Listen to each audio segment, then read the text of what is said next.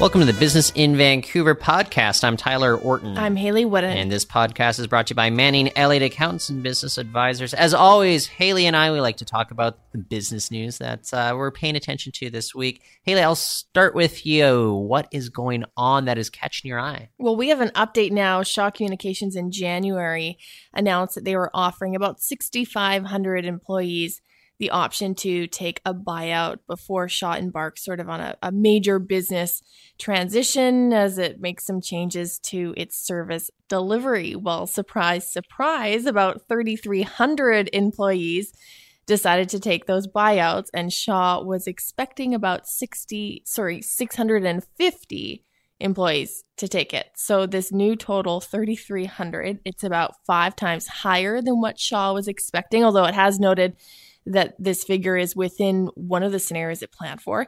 And it's going to come at a hefty price tag to Shaw. The expectation is that this will cost about $450 million. And they're seeing about a quarter of their workforce, their total workforce, leave. It's amazing to me because a it really shows you how much labor costs are amount to like overall yeah. costs for a company, and b it also makes me wonder very much about how happy people are working at Shaw with that many people taking the buyouts though. Mm-hmm. you can kind of guess that maybe it's i don't know i i, I don't want to assume anything but if it was a wonderful jolly old place to work maybe not so many people would be leaving right? Yeah no I, I that certainly crossed my mind too. One of the comments from the company head Jay Mehr out today noted that you know they they're offering people the chance to it's sort of rewarding them for having helped build the company, but also sort of noting that these are the people who have chosen not to join Shaw on the next leg of its journey. Yeah, exactly. Okay. I'm interested also kind of uh, maybe the technology side of things going on here in uh, Canada because of course we had Ottawa just announce that five winning bids for its supercluster initiative they put $950 million on the table. And of course, the BC led consortium known as Canada's Digital Technology Supercluster. It is among those winning bids. Hayley, I know the question you're asking right now. Mm-hmm. What is this supercluster? yeah, that's a okay. good question. We talk about it all the time, right? Well, and it's just one of those things that kind of seems like this kind of opaque sort of term. Yeah. But um, the innovation minister, he was calling it a quote unquote magnet for jobs. But, uh, you know, that, that's kind of like politician yeah. speak. What what we're talking about here is enormous collaborations between the private and public sector, especially when we're looking at say public or post secondary institutions collaborating with the private sector on projects that I, I, guess you take people out of those silos. So if you want to be able to figure out supply chains for uh, manufacturing, why don't you you know collaborate with somebody who's going to have new ideas at maybe a, a, school. They're working on different projects but you need like ways of actually making that happen. So the supercluster program it's going to be an interesting one. Every single region is actually going to have a successful bid here and they're focusing on different things.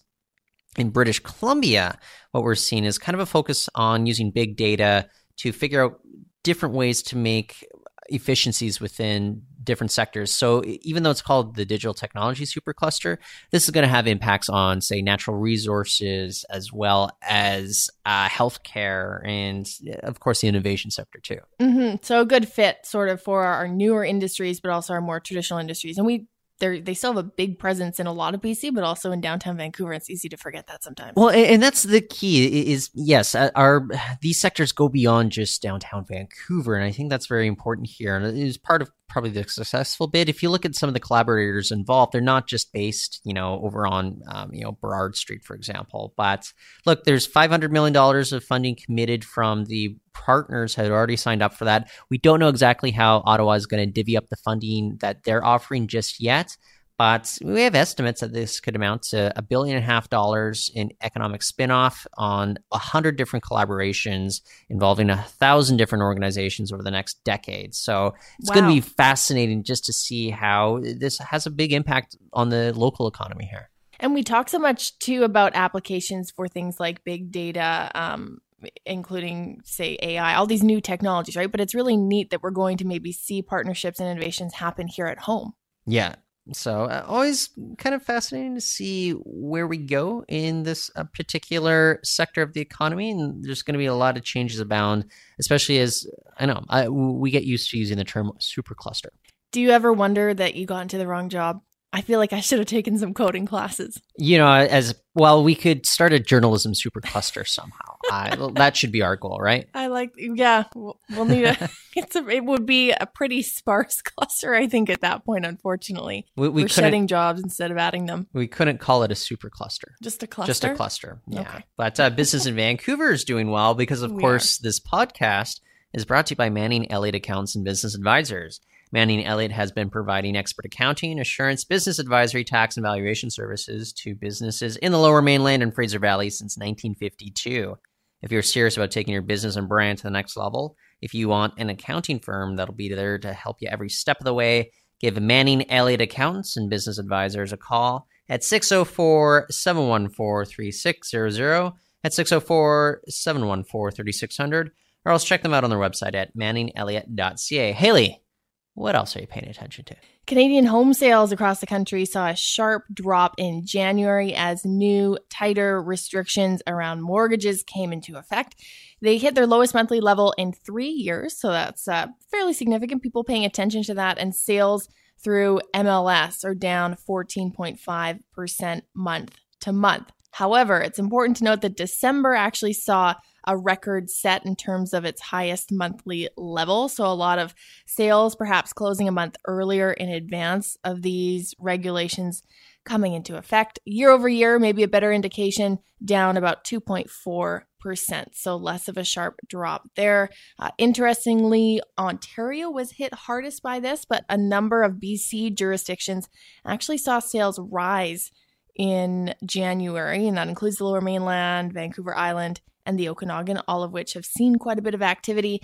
Vancouver specifically, though, sales down about 10.5%, so taking a bit of a hit. Okay, uh, I wonder, okay, sales are down, but if we look year over year about where home prices are, I don't think that we're seeing like big drops in what people are actually going to have to dish out for a home. And I think that still, it comes down kind of the affordability question that persists throughout this region we do have, I, I guess, a current province, uh, provincial government. They, they do want to take steps to address that as well.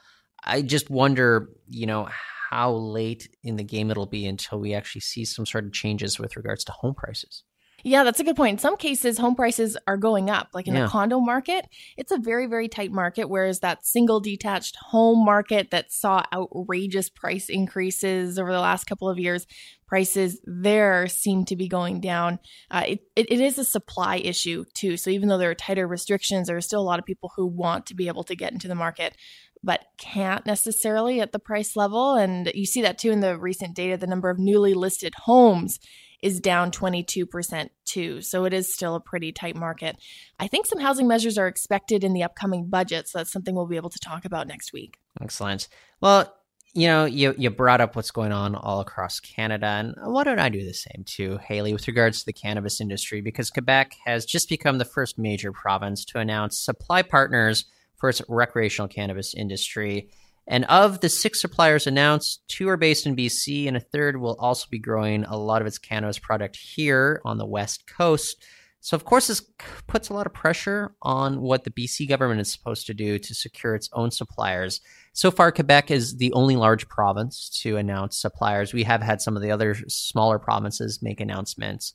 I just have to believe, though, there's going to be a huge supply crunch in the black market. We've spoken to experts about this as well, Hayley the black market it's going to be persisting for I think longer than what the federal government initially anticipated when they made this announcement about making recreational cannabis a thing here in Canada. Yeah, well there I mean looking at this realistically, there are only a few dozen companies or producers that are licensed to produce in Canada and they've had to meet a very high bar that's a medical marijuana standard. We'll see more people try and get into the recreational market that I'm sure will still have high standards, but it's different than having a medical product. But once we see legalization, if there is this rush of stores need to have supply, there are very few suppliers that governments can actually turn to. And in BC, we also see that they're all going to have to go through this one centralized area too. So it's it's going to be an interesting system, and I definitely believe reports that there will be a supply crunch. Well, because yeah, the, the BC Liquor uh, liquor distribution branch. They're going to be kind of the, the central hub, as you said. But that also means, like, if there's not enough supply to go around the entire province, I wonder what that means for the dispensaries here in Vancouver. Mm. I think that they're going to be sticking around longer than people anticipated. And that kind of crackdown that we're expecting really didn't come out in full force like others were maybe expecting uh, to happen either. So there, there's just so many you know plates to be spinning at this point. When recreational cannabis actually hits the country, it is going to be f- just like something to watch as we have a lot of, um, let's say, uh, chickens with their heads cut off trying to navigate what's going on here. It's going to be a whole different thing that you know we just haven't witnessed before. No, I know, and and certain provinces have made it clear that once it becomes legal, that doesn't mean that everything at the provincial or even municipal level needs to be figured out. There'll maybe be sort of yeah. a pause on certain things. So it's not like it's happening all at once, but it's going to be such a big change. This is really unprecedented. So we're in uncharted territory. And I'm sure there are things that we haven't yet talked about that will become very apparent once legalization hits. That'll be uh, big challenges. And you and I, we will continue to discuss this as it yes, progresses. It's a fun industry to cover. Oh, sure. And uh, I, I want to say, though, that this podcast was brought to you by Manning Elliott Accounts and Business Advisors. Hayley, if anybody wants to find you on social media or online, what's the best way to do so? On social media, please feel free to connect with me on Twitter. My handle is at Hayley Woodin. And if you want to read more business news, listen to more business news, you can head on over to biv.com. What about you? You can find me on Twitter. I'm at Reporton. That's R E P O R T O N. And I want to thank everybody for listening to this week's episode, or I should say this day's episode of the Business in Vancouver podcast.